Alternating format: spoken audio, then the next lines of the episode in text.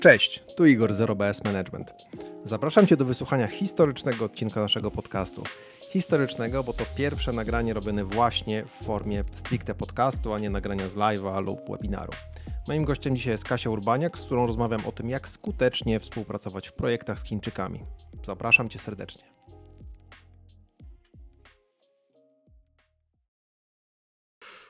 Więc cześć Kasia. Cześć Igor. E, witam Cię w takim pierwszym historycznym odcinku naszego podcastu, bo to jest pierwszy taki e, podcast, podcast, bo dotychczas publikowaliśmy nasze live'y, które robiliśmy na żywo, czy jakieś nagrania, nagrania z eventów, a e, Ty idziesz na pierwszy ogień w takim pierwszym. Super, bardzo się cieszę, dziękuję za zaproszenie. Super. Słuchaj, Pogadajmy, no to, tak. To takie tradycyjne rzeczy, które się robi zawsze na początku. Na pewno ja Ciebie poproszę o jakieś krótkie przedstawienie się, powiedzenie czegoś o sobie. E, no więc tak, ja się nazywam Kasia Urbaniak. E, wiele lat pracowałam w konsultingu dotyczącym takiej strategii technologicznej. E, natomiast ostatnie lata mm, to głównie skupiam się na takich transformacjach operacyjnych firm technologicznych. Mhm. Tutaj jakby zaczęłam się w tym specjalizować. Chodzi o skalowanie takich firm, ale również przechodzenie z takiego podejścia projektowego na bardziej produktowe i zarządzanie produktem mhm. technologicznym. Bardzo modne obecnie tak, bardzo modny obecny kierunek. Jakby, dużo firm potrzebuje takich mhm. usług i jakby e, korzysta i widzi benefity z, z, takiego przejścia na taki model. A dwa, no jednak dużo startupów potrzebuje też skalowania i, i to jest mm, no, niezbędne, że tak mhm. powiem, jak firma chce rosnąć. Okej. Okay. E, tak, i może jeszcze dodam, zaczęłam karierę w Hongkongu e, i wiele lat w sumie pracowałam właśnie w Hongkongu. Ile ty tam mieszkałaś? E, no, prawie 5 lat. Mm. Więc natomiast ja skończyłam studia tam, e, kierunek Digital Communications i to skończyłam e, jakby magisterskie studia. E, bez żadnych, e, bo wszyscy mnie zawsze o to pytają, bez żadnych, wiesz, e, wymian czy coś takiego. Ja po prostu tam zaaplikowałam na studia i skończyłam. Później właśnie pracowałam. ale od, na całe pięcioletnie studia magisterskie tam zaaplikowałaś i one były... No nie, przy... nie, nie, nie, na roczne. Na roczne, okej, okej, okej. Tak, tak, tak. I już wcześniej mówiłaś Później... po chińsku, jak tam jechałaś, czy nie?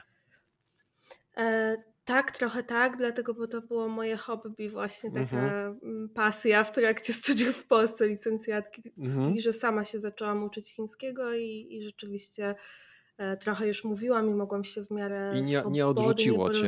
Z... W sensie nie odrzuciło Słucham? cię w trakcie tej nauki, bo ja kiedyś miałem jedną lekcję chińskiego i jak pan nam wziął słówko ma, na e, warsztat, mhm. że w zależności od tej tonalnej wymowy to można z tego zrobić pięć słów, e, to ja stwierdziłem, tak, tak, to tak, chyba nie jest dla mnie. W mandaryńskim cztery, chociaż e, pewnie więcej, bo też jakby mhm. standardowo się uczy, że cztery, ale chiński jest jednak językiem, gdzie tych słów, wyrazów jest bardzo dużo, więc mm, nawet z ciekawostek przeciętny Chińczyk nie zna wszystkich znaków chińskich i mhm. Tak naprawdę zna jakieś jedną trzecią tego. I słyszałem I też, to, że powszechne to... jest to, że ludzie umieją mówić, szczególnie z zachodu, ale w ogóle nie biorą się za pisanie na przykład. Tak, i ja jestem właśnie dobrym przykładem. Mhm. E, ja umiem e, w miarę mówić, umiem czytać e, do jakiegoś tam stopnia, natomiast w ogóle się nie biorę za pisanie. To jest dla mnie za trudne, a mam szereg technologii, które mi umożliwiają Faktycznie, pisanie. No teraz tak, teraz jest, Więc no. szkoda mi czasu, żeby się uczyć po prostu, wiesz, pisać odręcznie te znaki. Mhm. No i wiadomo, nasza rozmowa będzie y, głównie kierowana właśnie na te, na te, na te kwestie chińsko-hongkongskie, które sobie pewnie też zaraz wyjaśnimy, jakie są różnice, ale jeszcze mam do Ciebie takie pytanie, e, takie ważne ze względu na, wiem, na firmę, którą reprezentuję, Zero Bullshit Management, czyli jaki bullshit najbardziej Cię wkurza w dziedzinie, w której się specjalizujesz? Ciekawe pytanie. No bo na pewno jakiś Wiesz, jest gdzieś na LinkedInie, powtarza się coś, albo gdzieś słyszysz coś na jakichś konferencjach i mówisz, o matko, to zupełnie nie tak. E, to znaczy, ja myślę, że mm, jeśli chodzi o te transformacje i w ogóle pewne podejście e, w filmach i w projektach, to mm, często stykam się z tym, że wiele ludzi przeczyta jakąś książkę albo pójdzie na jakiś kurs i od mhm. razu uważa, że wow, ja już jestem ekspertem i tutaj będę e, wdrażał, aplikował pewne rzeczy, a często jest tak, że tak naprawdę no właśnie dane rozwiązanie nie działa dobrze w danym kliencie, w mhm. kontekście. Jeśli chodzi o umiejętność ludzi, bo to też jest ważny aspekt, o którym e, ludzie zapominają, a na przykład ja widzę, że często czynnik ludzki jest na przykład bardzo ważnym elementem tych ekstremalnie transformacji. Ważny, no. E, więc e, no tutaj tak widzę, że często to się zdarza i tak, jest to takie może trudne do, mm, dla mnie do czasem do zaakceptowania i też tworzy dużo hałasu, więc mhm. No, jeśli bym miała podać definicję bullshitu, to pewnie. Mhm. To ja się podpisuję rękami i nogami, bo to dokładnie to samo, co widziałem w mojej dziedzinie mojej specjalizacji, czyli tam zarządzania projektami, a później już też leadershipu, że bardzo było dużo wielu szkoleniowców, nazwę to w cudzysłowie ekspertów, które jak się na przykład wystarczyło na LinkedIn wejść i nagle się okazało, że oni właściwie nie przepracowali często ani dnia w żadnym sensownym projekcie, tylko na przykład, nie wiem, na studiach byli w call center, a później od razu zaczęli, zostali ekspertami do spraw wdrożeń, transformacji i, i cholera wie jeszcze No czego. właśnie, no. tak, tak. I jakby ja też nie chcę mówić, że ja bym chciała tym ludziom zamykać ścieżkę kariery czy coś, tylko e, często właśnie niewiedza jest podstawą bycia pewnym siebie, tak? Mm -hmm. A później Tak, tak, jest ten wykres gdzieś tam, to, że na początku jesteś strasznie no, pewny dokładnie. siebie, później jest, jak już zaczynasz widzieć, ile nie wiesz, to przeżywasz moje załamanie. Tak, ja myślę, że ciągle tak, jestem na etapie tak. załamania. E, słuchaj, e, ja chcę a propos tych wszystkich różnic kulturowych zacząć od takiego przewrotnego trochę pytania, e, bo zaczynałaś swoją, ty zaczynałaś swoją karierę w Hongkongu, tak? Tam skończyłaś studia i tam poszłaś do pracy i potem przyjechałaś tak. do Polski. Czy miałaś jakiś szok kulturowy? Czyli czy na przykład, czy uderzyło cię coś w polskiej kulturze, nie wiem, biznesowo-zawodowej, że po prostu mówisz, o wow, ale to dziwne. E, tak, e, to znaczy jeszcze muszę zaznaczyć, że po drodze e, w tej karierze całej nie, nie wróciłam od razu do Polski, jeszcze pracowałam we Francji jakiś czas Aha. w Paryżu i w Szwajcarii, więc może porównam w ogóle Europę, o, bo no, Europa to to jest charakterystyczna. Mhm. Do, do właśnie tej kultury pracy w Hongkongu. Mm, I jedno, co muszę powiedzieć, i to z mojej perspektywy jest to jednak na korzyść chyba Europy, chociaż być może z perspektywy gospodarczej niekoniecznie, ale mm, ludzie w Hongkongu bardzo są przywiązani do pracy, bardzo dużo pracują, jakby praca jest w centrum ich życia i zainteresowania. E, pracują ponad godziny i jakby mm, no, gdzieś tam ta praca naprawdę e, definiuje bardzo wiele aspektów mm -hmm, ich życia. Mm -hmm. Natomiast w Europie w ogóle, być może w Paryżu mniej, a na przykład w Warszawie dużo bardziej to czuję, E, ludzie cenią sobie jakby życie prywatne mhm. i pracują e, dla pieniędzy mhm. i dla nich jest ważne jednak życie prywatne i ta praca nie, nie, też jest ważna, na pewno w Warszawie, gdzie dużo, wiele ludzi jest profesjonalistami, jakby um, zajmuje się zawodowo, jakby um, też również pracą na przykład w korporacjach czy w dużych firmach E, natomiast no, to nie jest centrum ich jakby życia Aha. i ja widzę tą bardzo dużą różnicę między Azjatami i, to, i podejścia. To też de definiuje pewne podejście do mhm. pracy, tak? I, mm... Słyszałem też powiedzieć, że pewne narody pracują, żeby żyć, a niektóre żyją, żeby pracować. I rozumiem, że no. E, w Azji bardziej żyją, żeby pracować. Znaczy na pewno praca jest ważna, wiesz, takie mhm. E, wyświechtane dosyć mhm. E, klisze, ale jest prawdziwe. Mhm. Jeżeli um, szef nie wyszedł z biura, to ty też nie wychodzisz, mhm. nieważne, która jest godzina. Mhm. Gdzie w Polsce moim zdaniem kompletnie nie ma zastosowania. Czy szef siedzi, czy nie mhm. siedzi, to jakby jak ty swoją pracę masz zrobioną, to, to idziesz do mhm. domu i, i ludzie nie mają czegoś takiego, że, że muszą bardzo mocno tutaj. Czyli takie chyba dużo większe nastawienie na sukces. W ogóle tam na YouTubie jest dużo takich filmików prześmiewczych, że właśnie Asian parents yy, kłócą się między sobą, że mój syn ma 5 lat, ale już studiuje, żeby być neurochirurgiem.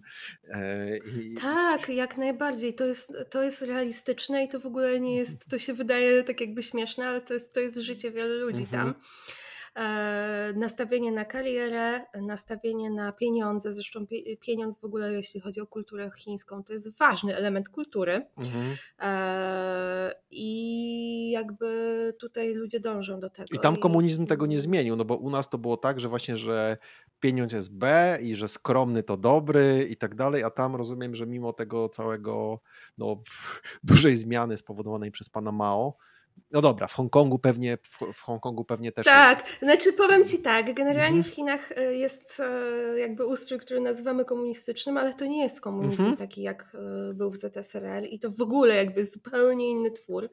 Chiny mają kapitalizm, to jest w pełni kapitalistyczny, to jest mhm. bardziej kapitalistyczny niż my możemy sobie to w ogóle mhm. wyobrazić.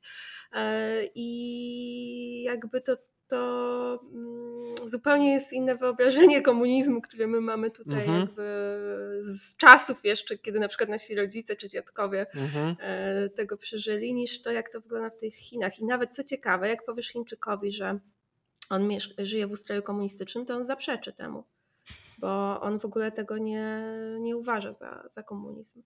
Okej, okay. Więc... bardzo ciekawe. A, a jeszcze wracając do tych, do tych tego szuku kulturowego, a były jakieś takie rzeczy, które jak przyjechałeś do Europy, to uznałeś, że jednak w Hongkongu były fajniejsze?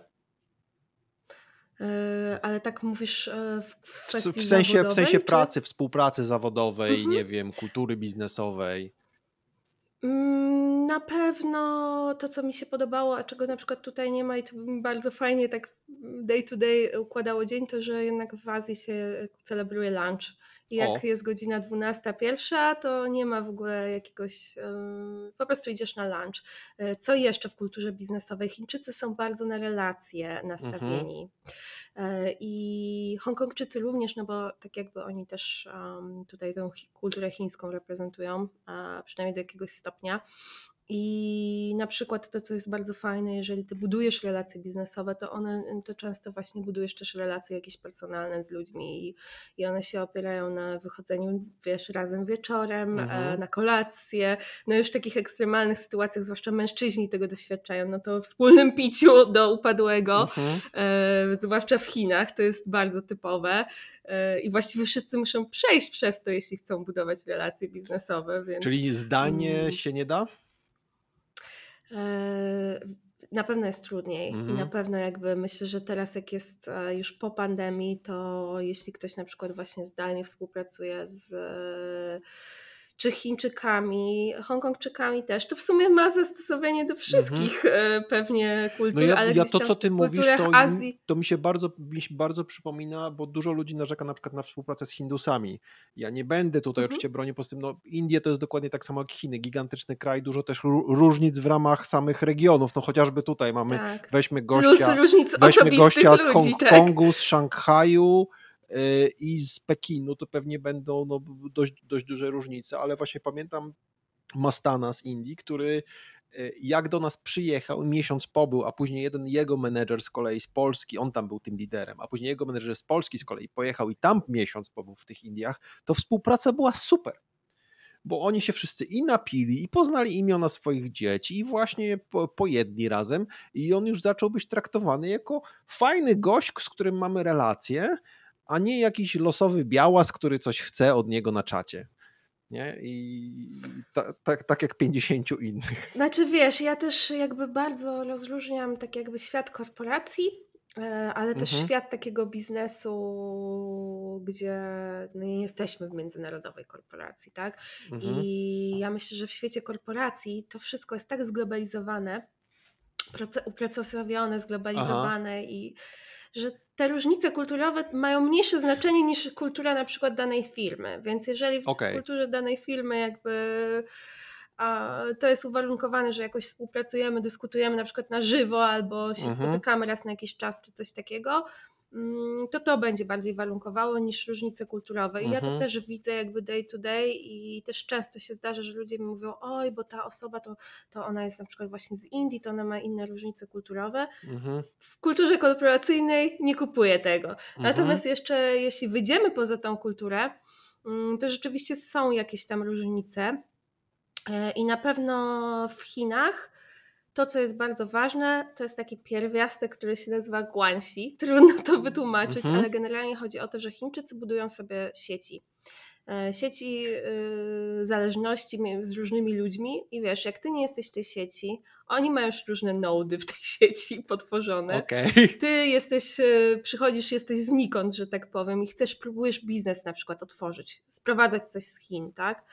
E, no to jest bardzo trudno Polakom e, mhm. wejść tak bez żadnych kontaktów, bez niczego. Mhm. Dlatego najlepszym wtedy sposobem jest, muszę znaleźć kogoś, firmę, która ma tam kontakty, która ma doświadczenie. Ma guanxi z, mhm. tak, Aha. albo no nawet już e, wiadomo też, to guanxi jest takim dosyć e, tradycyjnym To się pisze guan, guanxi, tak? nie? Ja to chyba widziałem. Mhm. Tak, tak, tak, tak. Guan e, XI. Mhm. To jest pinin e, tłumacz, jakby Czyli taka uproszczona, uproszczona e, tak. notacja alfabetem łacińskim. Mhm. Natomiast to, co jest najważniejsze, to jest właśnie ta relacja. Jeśli ty się znasz, jesteś jakby w, na radarze tej osoby, że ty się liczysz. Ktoś ma z tobą koneksję, mhm. jakby wiesz, wiadomo skąd ty jesteś, co ty robisz, jakie ty masz osiągnięcia, bo to jest jeszcze ważne to wtedy idzie to już dużo lepiej gładzić. Ale Natomiast na ja mam wrażenie, że głasi do pewnego stopnia też jest u nas, no ale oczywiście pewnie nie jest, nie jest, aż, tak, nie jest, aż, nie jest aż tak eksponowane. No w, tak, w sensie, no, myślę, ale, no, ale to w jest inny VC, jednak koncept. Ale w świecie VC na przykład, startupów i tak dalej, mówi się o networku, o tym, kogo znasz, z kim robiłem, robiłeś biznes. Jeżeli przychodzisz do kogoś z pitch deckiem i Y, już wiadomo, że nie wiem, że zrobiłeś dwa exity, o tobie, o tobie było słychać, znasz tam parę osób, nie? No to pewnie będzie ci łatwiej coś, y, coś sprzedać, tak, jakiś no pomysł. niż, y, niż będąc totalnie randomową osobą znikąd, która, tak, która nic tam nie ma na Ale różnica tu jest jeszcze taka, Aha. że w Guanxi to wystarczy, że masz wujka, który ma fabrykę albo... Rozumiem, rozumiem. Okay. I nie musisz mieć okay, dwóch czyli exitów. Jest lekko, może, może być, ale nie musi, lekko mniej merytoryczne. Yy, tak, może tak być. Nawet mhm. wręcz bym powiedziała, że dużo się opiera na takich relacjach właśnie niekoniecznie formalnych. Okej. Okay. Yy, co jest, na przykład, co jest objawem tego też często i w Hongkongu to też jest popularne, yy, to ludzie robią sobie zdjęcia z konkretnymi osobami. Na przykład tu mam zdjęcie z prezydentem Xi Jinpingiem. Zobacz, i to daje taki boost. Nieważne, czy ty byłeś po prostu, wiesz, jedną minutę na jakieś, jakimś sympozjum czy czymś i w biegu zrobiłeś zdjęcie. Ty, no to na pewno istnieją w Chinach startupy, startupy, które takie zdjęcia generują z pomocą jakiegoś tam, wiesz... za pomocą no jakiegoś widzisz, AI. Jeszcze nie myślałam, Albo jak ale... nie, no to jest dobry pomysł na, na biznes. Na pewno technologia wywraca pewne tradycyjne. Tak, tak, no bo te deepfake'i wszystkie, że tam królowa Działanie. brytyjska tańczy tak.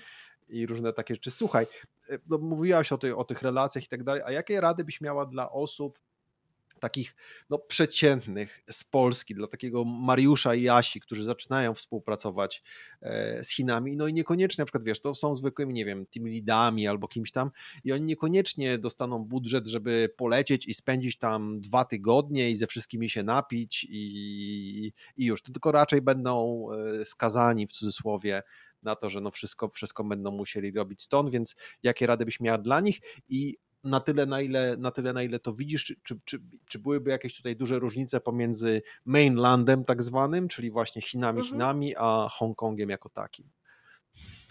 E, znaczy przede wszystkim Hongkongczycy mówią dużo lepiej po angielsku. Myślę, że ta Aha. współpraca, znowu jak pracujesz w corporate e, świecie, w, w, świecie takim korporacji, czy film międzynarodowych, dużych, gdzie angielski jest standardem, no to tak naprawdę bez problemu się dogadasz tak samo jak z każdym innym. Jakby mi się wydaje, że też e, pokolenie takie no mm, powiedzmy milenialsów, czy już nawet mhm. Gen Z, no to tak naprawdę my wszyscy jesteśmy wystawieni na tą samą popkulturę Mhm. I, tak, no jesteśmy dość podobni. I tak. jakby tak. funkcjonujemy w tym samym świecie. Um, tak naprawdę, jeśli chodzi o kulturę, e, więc e, to jest proste, tak? Natomiast jak pewnie z jakimś Chińczykiem współpracujesz z jakimś e, z delivery center gdzieś tam głęboko w mhm. Chinach, gdzie ten angielski może nie jest taki super dobry, no to jedną radę, którą mam i wiem, że Chińczycy na to super reagują, ale też musisz ty super się przygotować, że tak powiem. To jest nauka chińskiego, jakby posiadanie zdolności mówienia chociaż trochę po chińsku, ale jednak trzeba bardzo w to wejść, bo znowu jak będziesz miał słaby akcent, to, to tylko jakby to Czyli będzie samo, tak, samo, ni, samo, niha, samo nihao nie wystarczy. Nie, to wręcz by było takie fopa, o tak bym mm -hmm. powiedziała. Natomiast jak już wejdziesz Czyli nie tak głębiej... jak u Polaków, bo Polacy to się cieszą, dalej się cieszą, jak George z Ameryki mówi dzień dobry, dzień dobry. Nie, generalnie jak powiesz ze złym akcentem to właśnie nihao, to, to, to nie będzie okay. dobrze, tak. Raczej to jest, zwłaszcza, że dużo ludzi też próbuje coś powiedzieć po chińsku, wiesz, a prawda jest taka, że, że kończy się na tym, że nie, nie są zrozumieni, bo nie umieją e, zaaplikować odpowiednich akcentów. No i mhm.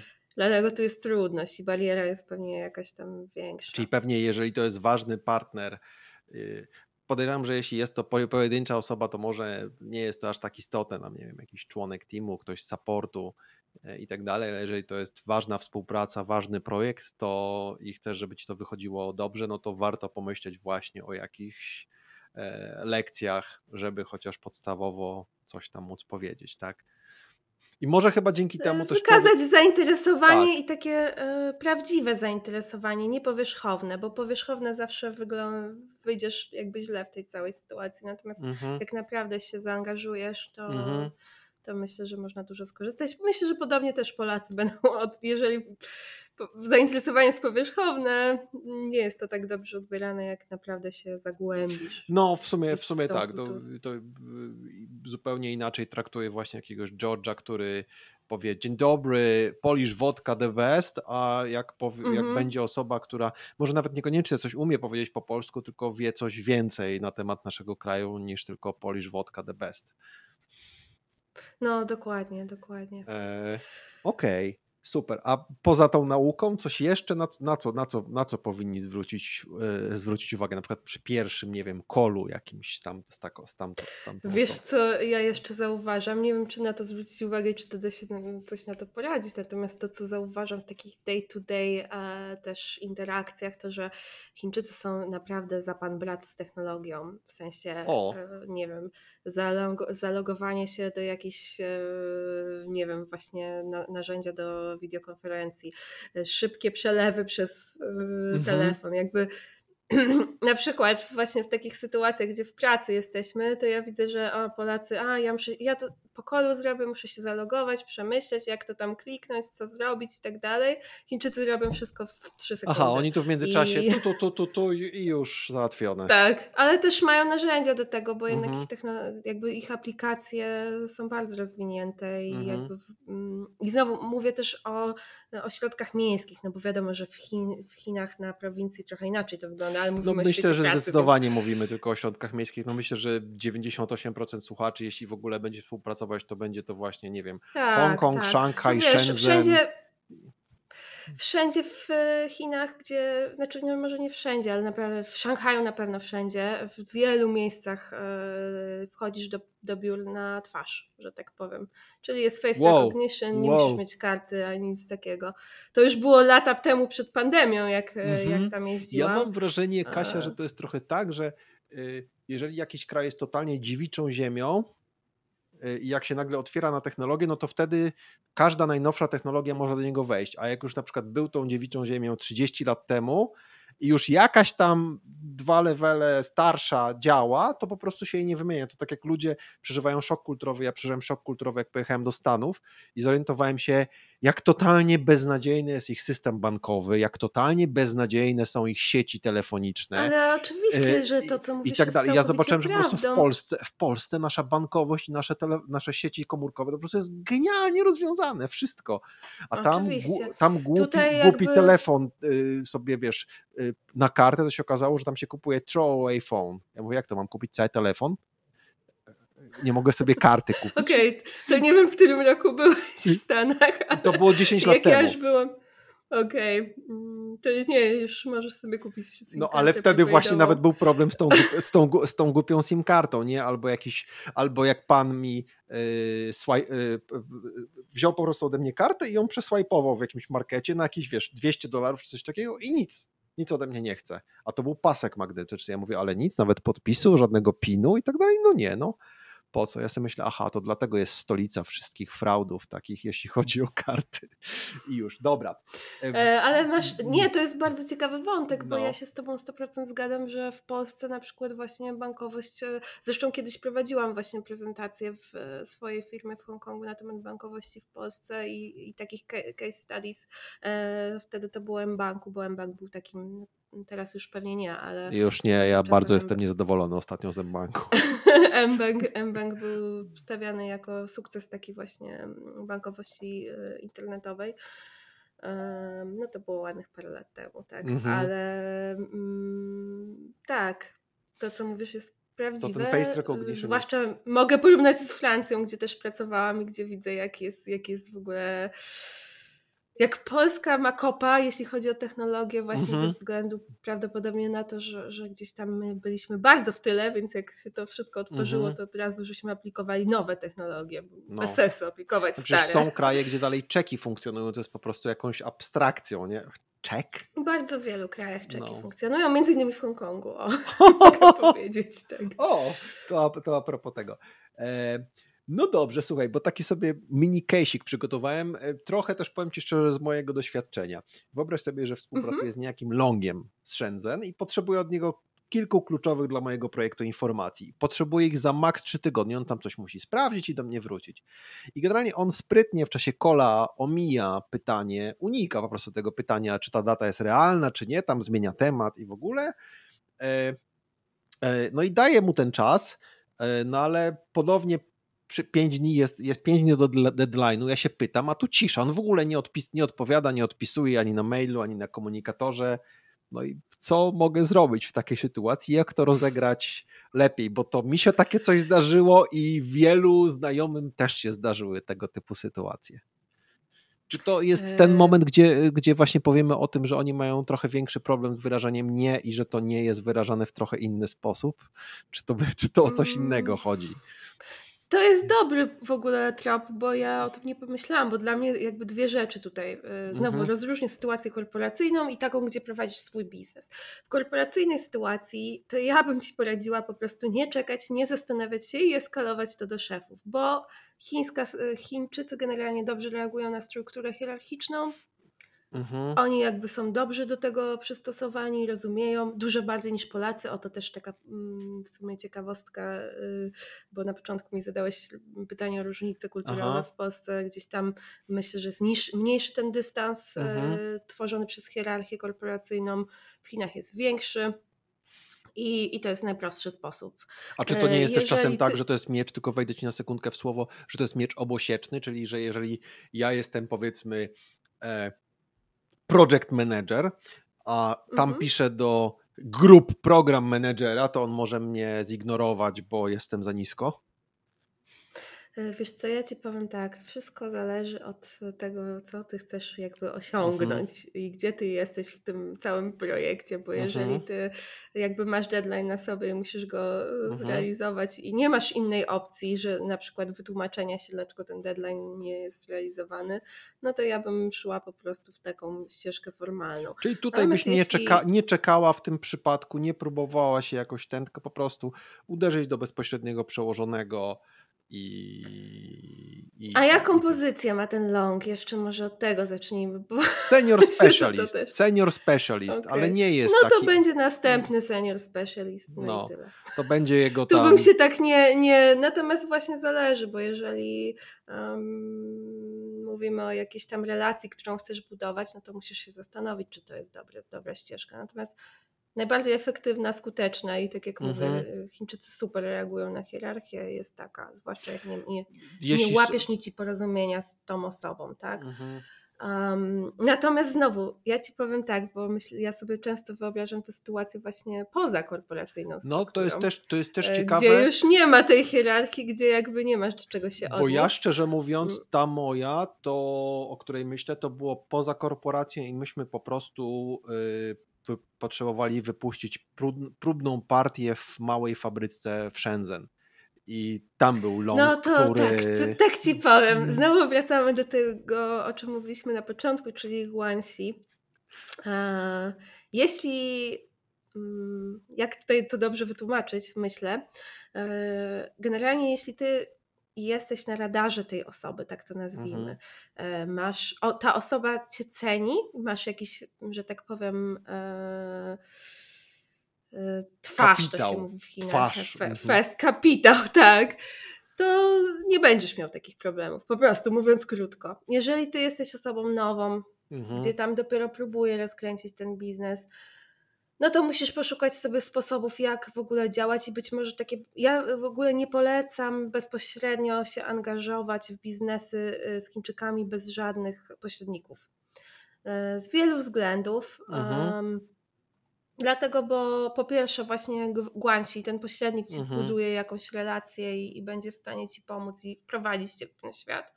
E, po drugie, tam jeszcze dochodzą takie rzeczy, jak w ogóle, mm, jeśli chodzi o Chiny same, bo Hongkong też opowiem za chwilę, to jest mhm. inny case zupełnie. E, jednak e, taki pośrednik ci też pomoże, jeżeli by były jakieś relacje z rządem, bo musisz zrozumieć, że w Chinach generalnie każdy biznes, tak czy tak, ma połączenie jakieś z, mhm. z rządem, z jakby tam są różni urzędnicy, którzy biorą udział w różnych transakcjach i tak dalej, więc mhm. ta sieć jest skomplikowana i próbując na własną rękę działać bez pośredników, to po prostu jest mało prawdopodobne. Mhm. O. I nawet jak ci pośrednik się zaangażuje początkowo, przepraszam, nie pośrednik, tylko jeśli ten e, twój vendor, to ktoś, kto, mhm. z kim współpracujesz, się zaangażuje początkowo, to wcale nie ma gwarancji, że on nie ma, wiesz, zaczyna mu się budować pipeline dużo bardziej atrakcyjny i on po prostu nie będzie, nie będzie o tym myślał. Mhm. Um, gdzieś tam nie jesteś przypadku... na jego mapie. I właśnie to jest też Czyli w przypadku takiej, takiej sytuacji to po, po, prostu trzeba by było, za, w przypadku właśnie kiedy to nie jest e, korporacyjne, to trzeba było zaakceptować i po prostu mieć nadzieję, że ten long tam no, jakoś to ogarnie, pewnie z jakimś opóźnieniem, nastawić się na to opóźnienie, a jednocześnie sobie na liście wysoko na czerwono napisać, żeby tam e, polecieć, albo żeby tam kogoś wysłać i żeby generalnie albo wynająć, albo poszukać jakiejś firmy, która się czymś takim zajmuje, która ma tam przedstawiciela na miejscu i który mu E, wręczy winko jakby... i z nim porozmawia i tak dalej. Tylko ja bym to zrobiła na dużo wcześniejszym etapie, zanim ty już wiesz. No myśmy, no ale to, od...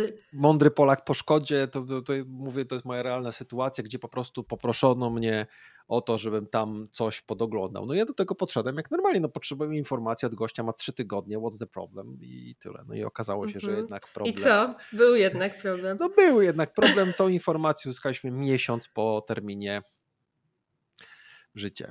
No, dlatego naprawdę polecam pośredników i to dużo wcześniej, czyli zanim ty jeszcze w ogóle tą firmę wybierzesz, poszu- do, dopytaj się pośrednika, takiego, który załatwia te rzeczy. E, Jak takiego znaleźć? Jakby z- wiesz co, jeśli chodzi o Hongkong, to ja sama mam kontakty i -hmm. też mhm. jakby zawsze, mm, już kilkukrotnie mi się udało jakby pomóc polskim przedsiębiorcom -hmm. poprzez te kontakty. Czyli można do Kasi napisać. No to, Będzie kontakt Natomiast tak, natomiast jeśli chodzi o i, i te osoby z Hongkongu też często znają chiński rynek, tylko -hmm. znowu się specjalizują w pewnych obszarach, tak? -hmm. Guangdong jest takim obszarem, gdzie jest dużo fabryk, dużo różnych, e, dużo jakby biznesu międzynarodowego. No, znaczy w sensie, no ja tylko, e, ja Shenzhen znam bardziej i to mi po prostu rozwaliło system, że są e, e, piętrowe fabryki, czyli że po prostu są e, także na każdym, że jest gigantyczny taki budynek i na każdym piętrze jest fabryka produkująca co innego. No po prostu jakaś abstrakcja. Skala jest tak. niesamowita. Skala jest niesamowita.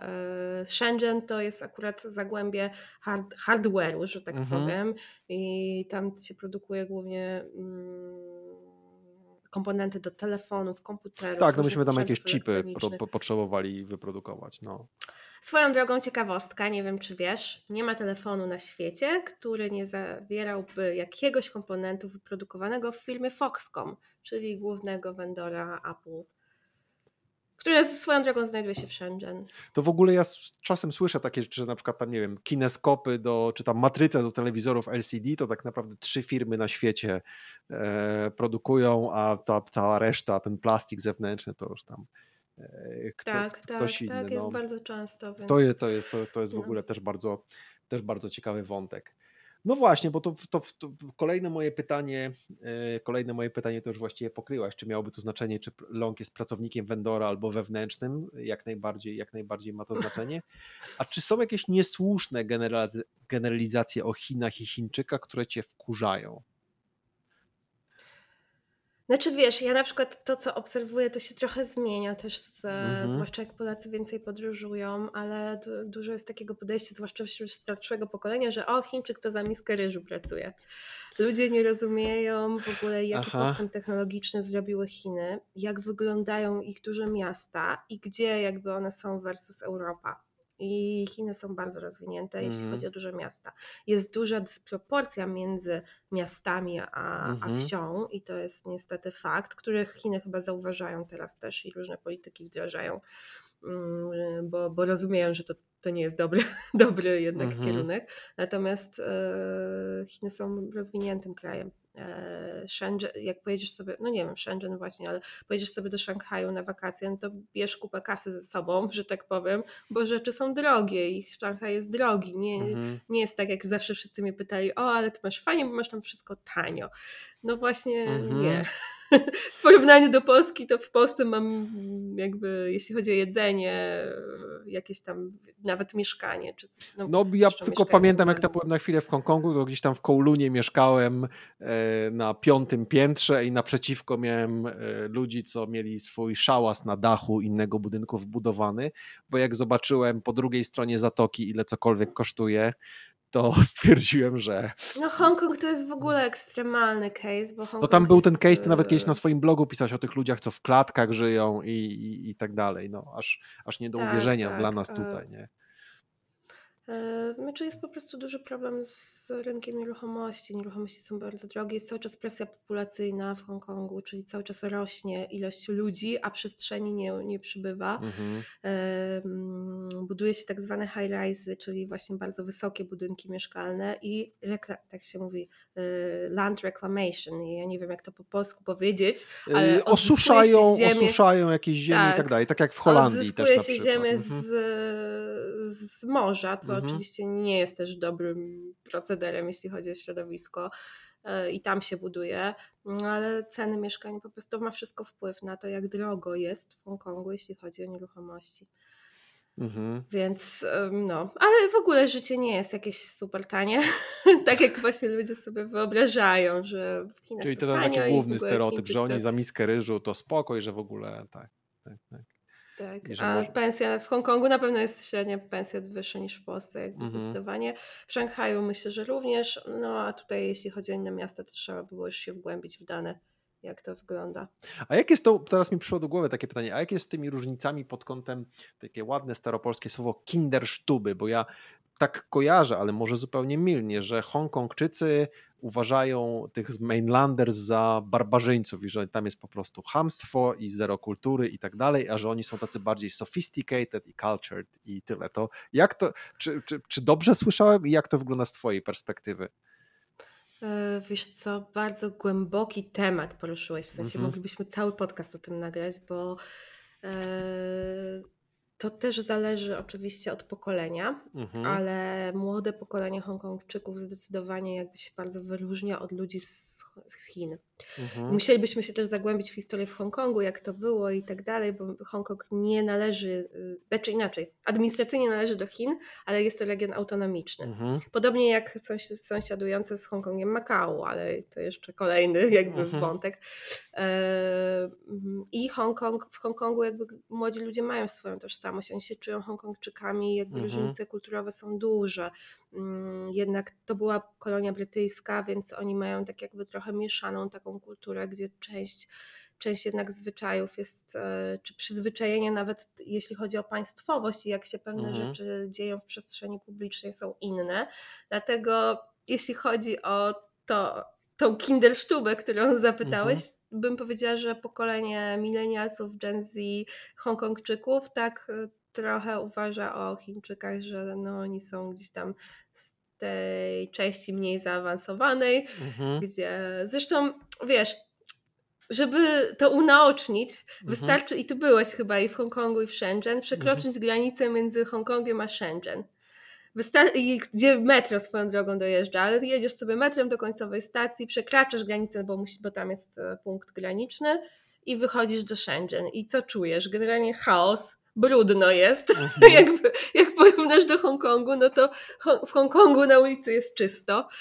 No, no tak, nawet w Kowlonie tak, jest tak. czysto, tak, faktycznie, bo to z jednej strony ci No ludzie... dobra, Kowloon akurat jest, jest taką gdzieś tam dzielnicą... Ale no dobrze, trochę... ale nawet, ale do, dobrze, ale stopień tego syfu to nie jest jakiś ten, to metro dalej jest, to met, schodzisz do tego metra i ono dalej jest czyste, ja tam pamiętam jakieś tam nazwy, Laichi, Kok, coś tam, coś tam, schodzisz sobie normalnie i jest spoko.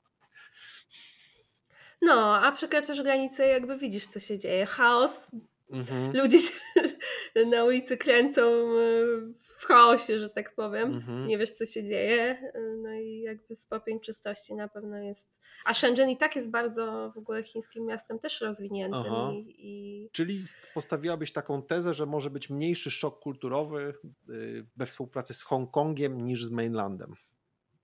Wiesz, to też wszystko zależy. Gdybyś był w UK, bo, bo znowu ty jesteś, e, jeżeli ktoś tutaj w Polsce tylko funkcjonował, mhm. na przykład nie, nie, nie pracował w UK albo mhm. to, to będzie miał i tak szok duży jednak, bo, mm, bo tutaj wiele aspektów wchodzi. Natomiast jak ktoś tam w UK e, pracował, już miał dużą ekspozycję na, na e, British Chinese czy coś, no mhm. no to już wtedy rzeczywiście to mniej. Czasem pierwszy call może być szokiem, jak słyszysz akcent ten taki specyficzny i po prostu nie rozumiesz. Ja pamiętam, że po pierwszym swoim takim... Ale swoją drogą, to jest druga rzecz, która mnie czasem e, jakby Aha. tak, e, to jest generalizacja, która mnie czasem tak zastanawia, skąd ona się bierze. O tak, może nie, nie denerwuje mnie czy coś, ale zastanawia mnie, bo Polacy zawsze mówią, że o, ja nie rozumiem tych Hindusów, oni mają taki akcent, albo nie rozumiem Chińczyków, oni mają taki akcent ciężki. Polacy też mają akcent. Tak. Musimy sobie to uświadomić, że, że niestety większość Polaków też ma mocny akcent, tak. który nie każdy rozumie. Znaczy faktycznie, Więc... znaczy jest, ja uważam, że polskie akcenty mają dwa levele. Jest ten level pierwszy, niższy i ten wyższy. No i ten wyższy to już jest łatwiej zrozumieć, a ten pierwszy, ja pamiętam kiedyś właśnie skądś wracałem i miałem już później przesiadkę na lot e, i właśnie i pani mówi welcome aboard this lot Polish airline. E, a ja mówię, o tak, dokładnie, this is Polish English. I, i... No, no więc tak, o tym mówię, tak więc... Fakty... No i Myślę, faktycznie, w sumie tak, tak samo, tak samo mocny, tak samo do rozpaczy mnie doprowadzał mocny akcent włoski po angielsku, też nie do zrozumienia, fiński też nie do zrozumienia, faktycznie. Dobra. Natomiast ja mam pocieszenie na tą całą sytuację. Mhm. Zresztą, tak jak właśnie Ci wspominałam, jak pracowałam we Francji, trochę czas francuski akcent też jest bardzo Oj, trudny tak. do zrozumienia. E, wszystko z biegiem czasu, że tak powiem, tak. się układa. Ty tak. się przyzwyczajasz do akcentu, oni się przyzwyczajają do Twojego akcentu i jesteś A w stanie dobrze To jak już drobna rzecz na ten temat. Czy Chińczycy mają jakieś takie no bo tam rozumiem, że ci Brytyjczycy długo, długo tam w ogóle tam w 90 którymś dopiero była ta, to całe początkowe przekazanie. W 97, tak. Tak. tak. Y, więc no oni tam siedzieli, mieli też swoją administrację i tak dalej, więc ten wpływ kulturowy, językowy był dość duży. Czy to też się tak. częściowo skończyło tak jak w Indiach, gdzie po prostu są, jest tak naprawdę Indian English, czyli są na przykład te takie wyrażenia, z których ludzie się śmieją, że Hindusi na przykład powiedzą yes, we will do the needful, e, czyli takie określenie, którego Brytyjczyk w życiu nie użyje, to jest jakieś XIX-wieczne, e, które po prostu zostało. Czy są też jakieś takie specyficzne wyrażenia w Hong, Hong Kong English? Tak, jak najbardziej. Nawet to, to się mówi Chinglish. I w Singapurze to jest bardzo widoczne, w Hongkongu, ale w mhm. Singapurze również jest dużo Chińczyków, a jednak angielski jest tym mhm. językiem e, urzędowym, podobnie jak w Hongkongu. E, I e, często się stosuje strukturę zdania chińskiego, tłumacząc na angielski. Czyli na przykład pytasz, can I have this paper? Have la, czyli jeszcze dodają la, dlatego, bo to jest bardzo po popularne w kantońskim języku. Aha. Czyli nie mówią yes you, you can albo yes na przykład, Aha. bo po, po, chińsku w ogóle nie ma słowa yes and no, to tylko um, Właściwie nie ma słowa no, może tak, bo jest to jeszcze w jakiejś. Natomiast struktura języka, żeby nie wchodzić w szczegóły, generalnie mówi, że powtarzamy czasownik, żeby mhm. dać twierdzące że możesz. zdanie, więc tak, możesz, tak, no dokładnie możesz. Nie tak, nie, nie, możesz. Ma, mniej, mniej, właściwie mniej, mniej. o. tak. Fajne, fajne, fajne. I to jest bardzo często się to zdarza. W pracy to nie, bo ludzie też znowu, jeśli chodzi o korporacyjny świat, to dobrze mówią po angielsku i naprawdę mhm. lepiej, lepiej niż w Polsce, bo jednak dużo ludzi mhm. tam, bo angielski jest po prostu w szkołach jako język, wiesz, nauczania, więc u nas no nie, tylko w wybranych szkołach, tak bym powiedziała. Mhm. Więc e, natomiast no, gdzieś tam, nie wiem, na ulicy coś zamawiasz, czy, czy właśnie mhm. Mhm. No ale to dość podobno, może trochę w jednym kierunku jest dokładnie to samo w polskim, nie, że y, tak, taką typową odpowiedzią, że ktoś cię pyta, do you coś tam, ale pyta yes. Zamiast yes I do. No, Albo, no I to de facto no, też jest błąd, chociaż już też się, i, i to dość duży, ale już się to jakoś chyba tak mocno znormalizowało. Słuchaj, to zahaczając o Twoją obecną specjalizację, y, robisz te skalowanie operacji firm technologicznych. Czy łatwiej to się robi y, w Polsce łamane na Europie czy w Azji? E, mi się wydaje, że generalnie te, teraz znowu podobnie, bo chciałam nawiązać do tego, co mówiłam wcześniej, że globalizacja e, po prostu dużo ujednolica. Pewne, dużo ujednolica, mhm. tak, i, ujedni, i ujednoliciła i zwłaszcza jeśli chodzi o ten świat firm technologicznych, to to w tej chwili dla mnie nie ma takiego dużego znaczenia, gdzie to jest. E, na pewno w Hongkongu jest mi się łatwo poruszać, w Polsce też, bo już też kilka lat jestem tutaj. Mhm. Um, więc, więc to nie ma jakoś tam bardzo dużo, e, dużo różnic. Um, I tak naprawdę właśnie fajne jest to też teraz w tym świecie e, popandemicznym, że mhm. można z wieloma firmami takimi współpracować niezależnie od tego, gdzie jesteś. Tak. I, tak. To jest, ja się śmieję, tak jak w wielu miejscach jest dużo wad i, i dużo zalet też jednocześnie. Nie? I ja wolę jednak się na żywo spotkać. Znaczy fajne jest to, że ludzie się bardzo otworzyli na pracę zdalną, na konferencje zdalne, na najróżniejsze rzeczy zdalnie, ale czasami albo nawet bardzo często brakuje mi z drugiej strony tego takiego właśnie tak, raz na jakiś czas face. to jest fajne jednak, żeby się spotkać fizycznie i po I... prostu nawiązać tą relację taką mm, human to human. Tak, tak, a nie human to screen. E... tak. Słuchaj, a jak wygląda gospodarka Hongkongu? Szczególnie teraz, nie? No bo mm. to, to, tam się cały czas coś, coś zmienia. E, jakie prace przeważają? Mm. Może jakby na przykład ktoś chciał tam się przeprowadzić i zostać project managerem, to jest w ogóle realne? E, generalnie e, myślę, że jest realne, ale bardzo trudne. To może zacznę od ostatniego mhm. pytania Twojego.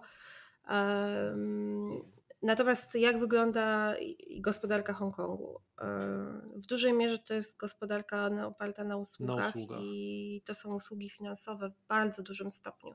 Hongkong się rozwinął jako centrum finansowe.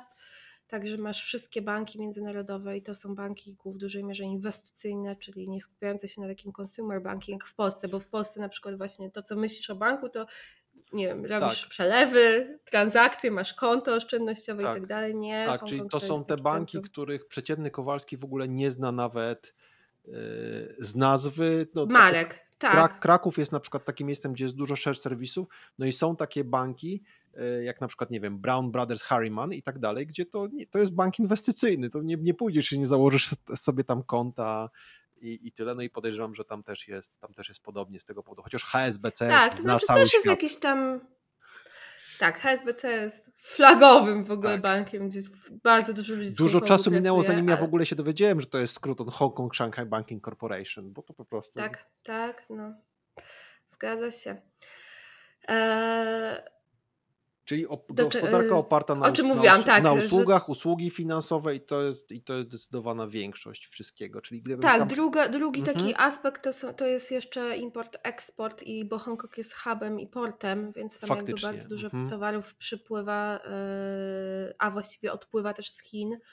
E, więc to jest drugi taki. Bo to zostało tak rzeczywiście... odnośnie, już się odnosząc do historii, do geografii. Ja kiedyś czytałem taką książkę Jamesa Clavella, Taipan, o początkach, o początkach Hongkongu, oczywiście fabularyzowaną. No i generalnie, że to, że to tam było absolutnie genialne umiejscowienie geograficzne, że bardzo duża zatoka, która chroniła właśnie od sztormów i tak dalej, więc po prostu absolutnie idealne miejsce, żeby założyć port. Dlatego ci Brytyjczycy, którzy chcieli tak, tam importować różne tak rzeczy, sobie właśnie założyli to.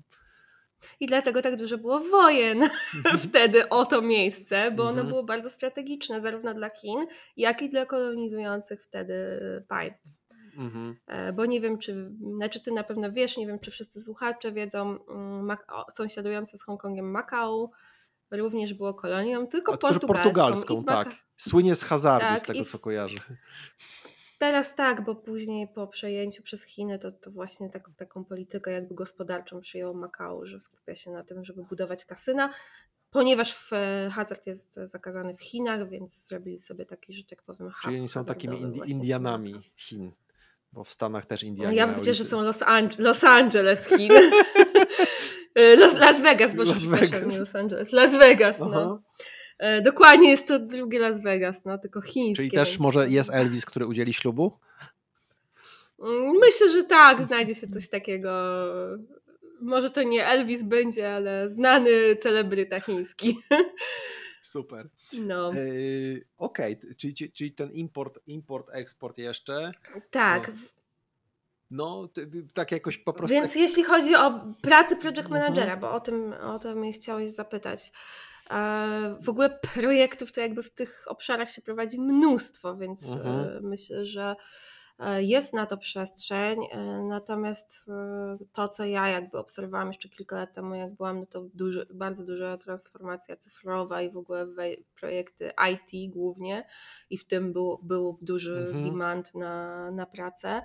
Mm, I natomiast jeśli chodzi o znalezienie tak pracy, że o, mhm. pracowałam w Polsce, a chcę pracować teraz w Hongkongu i zaczynam sobie szukać pracy przez internet, to jest bardzo trudne. Mhm. Między innymi dlatego, że wymagania są e, wizowe, potrzebne, y, czyli firma musi cię zasponsorować, żebyś ty mógł tam mhm. pracować. To jest mało popularne, bo firmy nie chcą tego robić, jeżeli ty nie masz jakiejś wyjątkowej to znaczy, umiejętności. Do, do, dokładnie tak, no to jest typowy cost-benefit. Y, nie, w sensie, co ty masz takiego unikalnego, że oni zamiast lokalnej osoby, która zna kulturę, zna specyfikę, zna język, mieliby akurat jakiegoś gościa z dziwnym akcentem, często gęsto z Polski, e, z Polski wziąć do tego i sprowadzić jeszcze sobie te wszystkie problemy właśnie z tym sponsorowaniem e, i tyle brać. Natomiast brać jeśli nie wiem, znasz język e, programowania, który jest bardzo niszowy, COBOL, gdzie był Tak, nawet ostatnio dość często o Kobolu z ludźmi rozmawiam, nie wiem co się dzieje. Okej, okay. no to myślę, że jest szansa, że znajdziesz pracę, bo rzeczywiście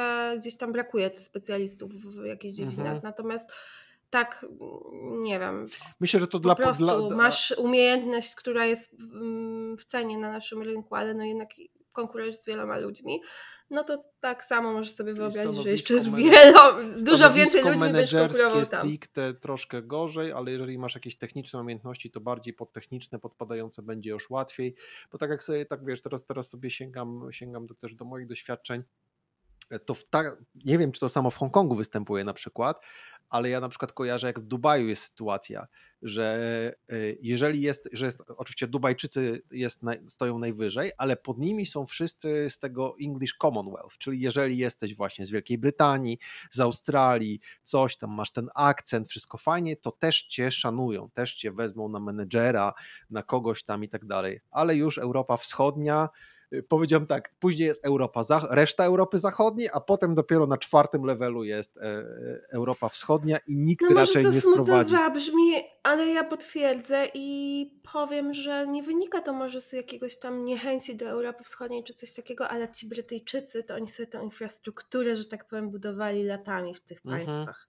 My nie mamy jakby nic, nie mamy firm żadnych, albo mamy mało, tak? Dopiero mhm. Polacy zaczynają wchodzić w pewne obszary, co jest fajne i jakby mhm. bardzo im kibicuje, ale my nie mamy w ogóle żadnego kapitału takiego, tak, czy no. społecznego, czy infrastrukturalnego, czy jakiegokolwiek nie, innego. Ja nie uważam, żeby to było jakieś nieuczciwe, no bo ja tak samo spotykałem się z dyskryminacją, jak na przykład w Holandii mieszkałem i pracowałem tam w, w jednym startupie i e, i ludzie tu w Polsce się oburzali, jak im opowiadałem jakieś swoje historie. Mówię, no ale mówię, no zobaczcie, no to jest mniej więcej tak, jakby tutaj przyjechał, do Polski przyjechał ktoś z Kazachstanu i na przykład chciałbyś tak randomowo i chciałby być twoim menedżerem.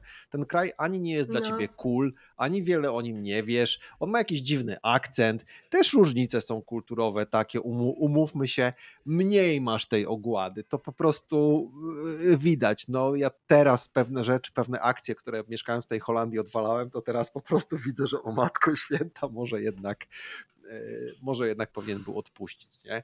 ale to po prostu takie refleksje przychodzą z czasem. No więc widzisz, sam, sam jakby rozumiesz, jak mhm. to działa, natomiast no, nie uważam, że to jest tak, że ta ścieżka jest kompletnie zamknięta. Myślę, że jest jakaś możliwość. Jeśli pracowałeś, nie wiem, właśnie w banku jako jakiś specjalista e, i tak jak mhm. powiedziałeś, jednak specjalizacja się bardziej liczy niż, niż umiejętności menedżerskie, to, to jest. A tak na palnik, na przykład pojechać tam, sobie wynająć coś, na przykład chodzić na jakieś meetupy, konferencje i że kogoś poznasz i coś tam, to, to prędzej, już taka ście, prędzej już taką ścieżkę byś widziała niż zdalnie? Myślę, że to by mogło chyba e, pomóc. E, tak, prędzej, tak, prędzej, bo jednak jak sobie może akurat trafisz coś takiego, że ktoś rzeczywiście uchwycisz kogoś swoją osobowością, będzie jakaś mhm. e, dobry, dobra szansa, bo ktoś będzie miał akurat e, wolny wakat no jest taka szansa. Nie, powiem, że większa niż przez internet, próbując aplikować mhm. na pewno. Mhm. No. Super. Jak już jesteś na miejscu, jakby wiesz, sprawiasz, że jesteś bardziej dostępny i chętny i pokazujesz to, no to, to tak, to, jest, mhm. to masz większą szansę. No to słuchaj, takie ostatnie pytanie. Jak, a jakbym już, bo tutaj mówiliśmy o project managerze, czyli za, zawsze staramy się robić te dwie strony, czyli jedno, że jestem bardziej korpo, szeroko pojęte, a drugie, że jestem jakimś przedsiębiorcą. A jak jestem sobie mhm. polskim przedsiębiorcą, to czemu e, mógłbym się zainteresować Hongkongiem? Jakie tam mają możliwości? polskie, polskie firmy? E, generalnie do tej pory, mm, przez bardzo wiele lat, nie wiem jak to będzie w przyszłości, mhm. ale myślę, na razie to się cały czas kontynuuje, tak? E, Hongkong był oknem na Chiny. Co mam na myśli? Właśnie mhm. przez to, że to była kolonia brytyjska to założenie i Hongkong ma bardzo dobre mm, warunki do założenia działalności gospodarczej. W Chinach musisz przejść bardzo długi proces, e, żeby w ogóle otworzyć mhm. spółkę. Najlepiej to zrobić w Hongkongu. E, poprzez firmę pośredniczącą, znowu to podkreślam, nie na własną rękę, e, poprzez firmę pośredniczącą, która ci załatwi, bo musisz mieć na przykład e, company secretary, czyli właśnie osobę, i to musi być hongkongski company secretary, mhm. więc nie możesz tego robić, że tak powiem, sam z sobie, musisz Company mieć secretary, czyli co, pierwszy sekretarz twojej firmy? nie, nie, to jest po prostu pewna rola, która musi się pojawić okay. w firmie żeby założyć e, tam działalność. E, I mm, robisz to i tak naprawdę możesz biznes wtedy robić z Chinami i nawet wracając do tej twojej historii właśnie z fabrykami z Shenzhen, to, to by był dobry krok, jeśli chciałbyś to robić długotrwale, tak? Mhm. I na przykład już wiążesz z tym przyszłość. Mhm. I Hongkong dostarcza takie możliwości, otwarcie konta w banku, tak? E, to jest łatwy proces w Chinach, to niemożliwy proces praktycznie, jeśli tam nie jesteś na miejscu. Czyli gdybym chciał coś e... produkować, produkować w Chin, no bo bardziej rozumiem, że produkować, no bo raczej nie spodziewam się, że ktoś będzie z Chin będzie kupował tu coś naszego, nie? Dlaczego? Dużo firm właśnie myśli o tym, żeby wejść na rynek chiński, myśli o właśnie rozwoju w tym kierunku e, i zresztą robi tak, bo polskie firmy wchodzą, nie wiem czy wiesz, ale sporo firm żywnościowych na przykład można spotkać, e, mhm. spotkać w supermarketach chińskich, czy no zwłaszcza w Hongkongu też dlatego, ponieważ to, w ogóle Nie wiem, ale dasz jakieś przykłady, w... ale generalnie off-top ja jestem absolutnie fanem, jak jestem gdzieś za granicą, tak żeby było mocno egzotycznie, nawet nie musi być super, jestem absolutnym fanem pójścia do dużego supermarketu i potrafię tam spędzić z półtorej godziny po prostu sobie chodząc powoli między półkami i oglądając co tam jest i po prostu no jest czasem no, zadziwiające rzeczy, nie? Także. No, dokładnie, wiesz, ale Polska też jest bardzo dobra, jeśli chodzi o produkcję żywności. Mhm. To jest mhm. dobra gospodarka, jeśli chodzi o, o, ten aspekt. Więc Polacy szukają e, rynków eksportowych i Chiny są świetnym rynkiem, no bo mają skalę, tak? I, i ta skala no, nie jest nieporównywalna do każdego innego rynku no tak. praktycznie, tak. więc. Poza Indiami. E, No tak, Indie, Indie gonią Chiny. Tak. Chyba mają przekroczyć, mhm. jakoś za kilka lat ma przekroczyć ludność indyjska, ludność chińską, co jest też bardzo ciekawe. No ale tu się z kolei polityka jednego dziecka kłania w Chinach. Mhm. Wracając do tematu. No tak, bo to, e, Polacy, Polacy szuka, bardzo chętnie, dużo Polaków chce otwierać biznesy w Chinach, szuka możliwości. Ja polecam Hongkong. Drugim takim ośrodkiem, przez który można to robić jest Singapur. E, pewnie no, zobaczymy, jak się poukłada historia, bo Hongkong w tej chwili coraz więcej wchodzi regulacji chińskich do mhm. Hongkongu. E, ale nadal to jest dobry hub, żeby, żeby zaczynać działalność swoją. Mhm. Czyli można sprzedać, można coś sprzedawać, można coś, można coś, można coś kupować. Można coś produkować. Są, e, są. Duże, masa możliwości, że tak powiem. Okej, okay, okej, okay, okej. Okay. Czyli się nie bać, jak coś, to można uderzyć do Kasi. Dobra, słuchaj, Kasia. Bardzo Ci dziękuję. To jakby chciał ktoś uderzyć do Kasi, to gdzie i jak może to zrobić? E, jeśli chodzi o transformacje cyfrowe, to e, transformację modelu operacyjnego i w firmach cyfrowych czy technologicznych to polecam e, swoją stronę internetową, to jest kasiaurbaniak.me. Mhm. A jeśli chodzi o jakieś tematy związane z Hongkongiem, to tutaj odsyłam do bloga hongkong. On jeszcze żyje? E, wiesz, ja dawno nie aktualizowałam, natomiast ale jest tam widzę, dużo materiałów. i korzystają. Mhm. Tak, tak. Mm, także polecam.